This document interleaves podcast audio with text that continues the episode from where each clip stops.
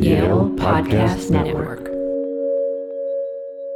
Hello, and welcome to another edition of Yale Health Guests. I'm Mike Goulet, manager of Allied Health at Yale Health, and your host. Joining me today is Dr. Julie Rosenbaum, Yale Health's Chief of Internal Medicine. Welcome, Julie. Hey, Mike, great to be here. Thanks. Julie, what is bone density?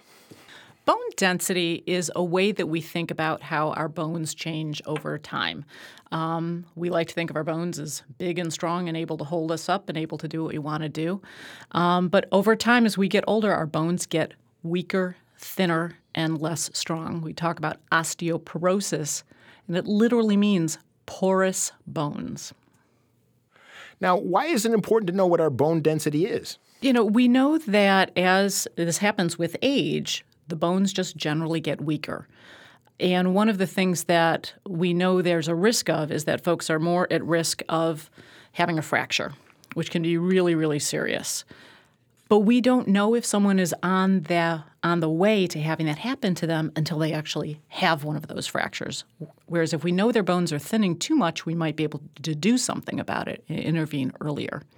Now, you mentioned risk factors. What are they for, for osteoporosis? Some of the major things are family history. So you might have somebody who, you know, will tell you, you know, their mother had osteoporosis and hip fracture or, or fractures in the spine, compression fractures. Um, smoking is another big one.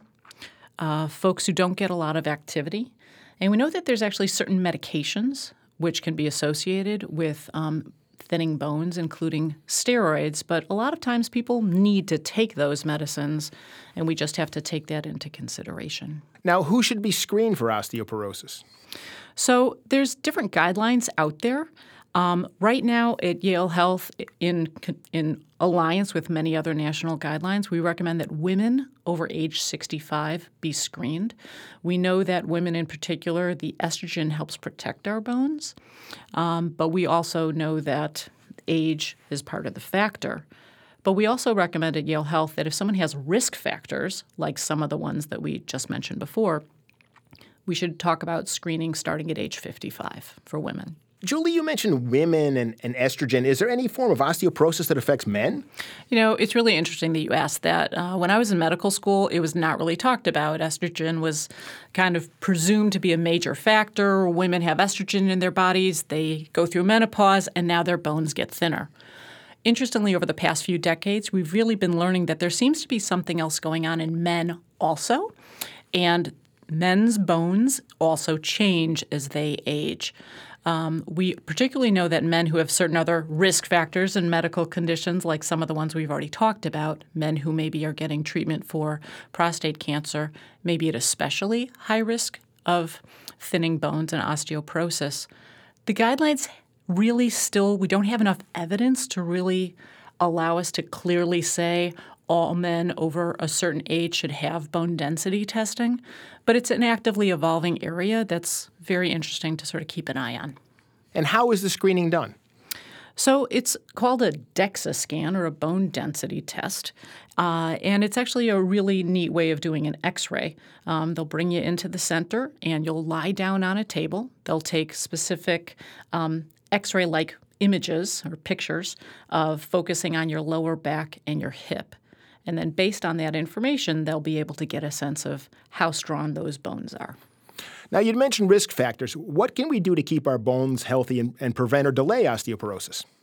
So, one of the most important things is to keep doing uh, things that keep the bones strong. So, weight bearing exercise is one of the things that folks recommend. Um, walking, running, different things to strengthen the muscles around the bones. Um, stop smoking. Uh, we talk about eating well, making sure that you're getting enough calcium and vitamin D, uh, enough dairy products, you know, paying attention to fruits and to vegetables that might have some of those products as well.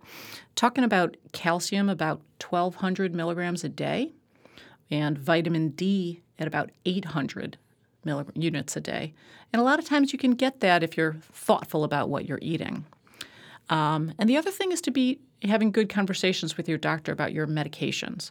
Again, a lot of times there are medications that a patient might need to take, whether it's corticosteroids, medicines for cancer, some hormones for various treatments that may affect the bones. It's possible that you gotta that you have to weigh the risks and the benefits of those medicines, but it's important for patients to know about that as an issue and raise good questions with their doctors. Julie, thank you for this valuable and important information.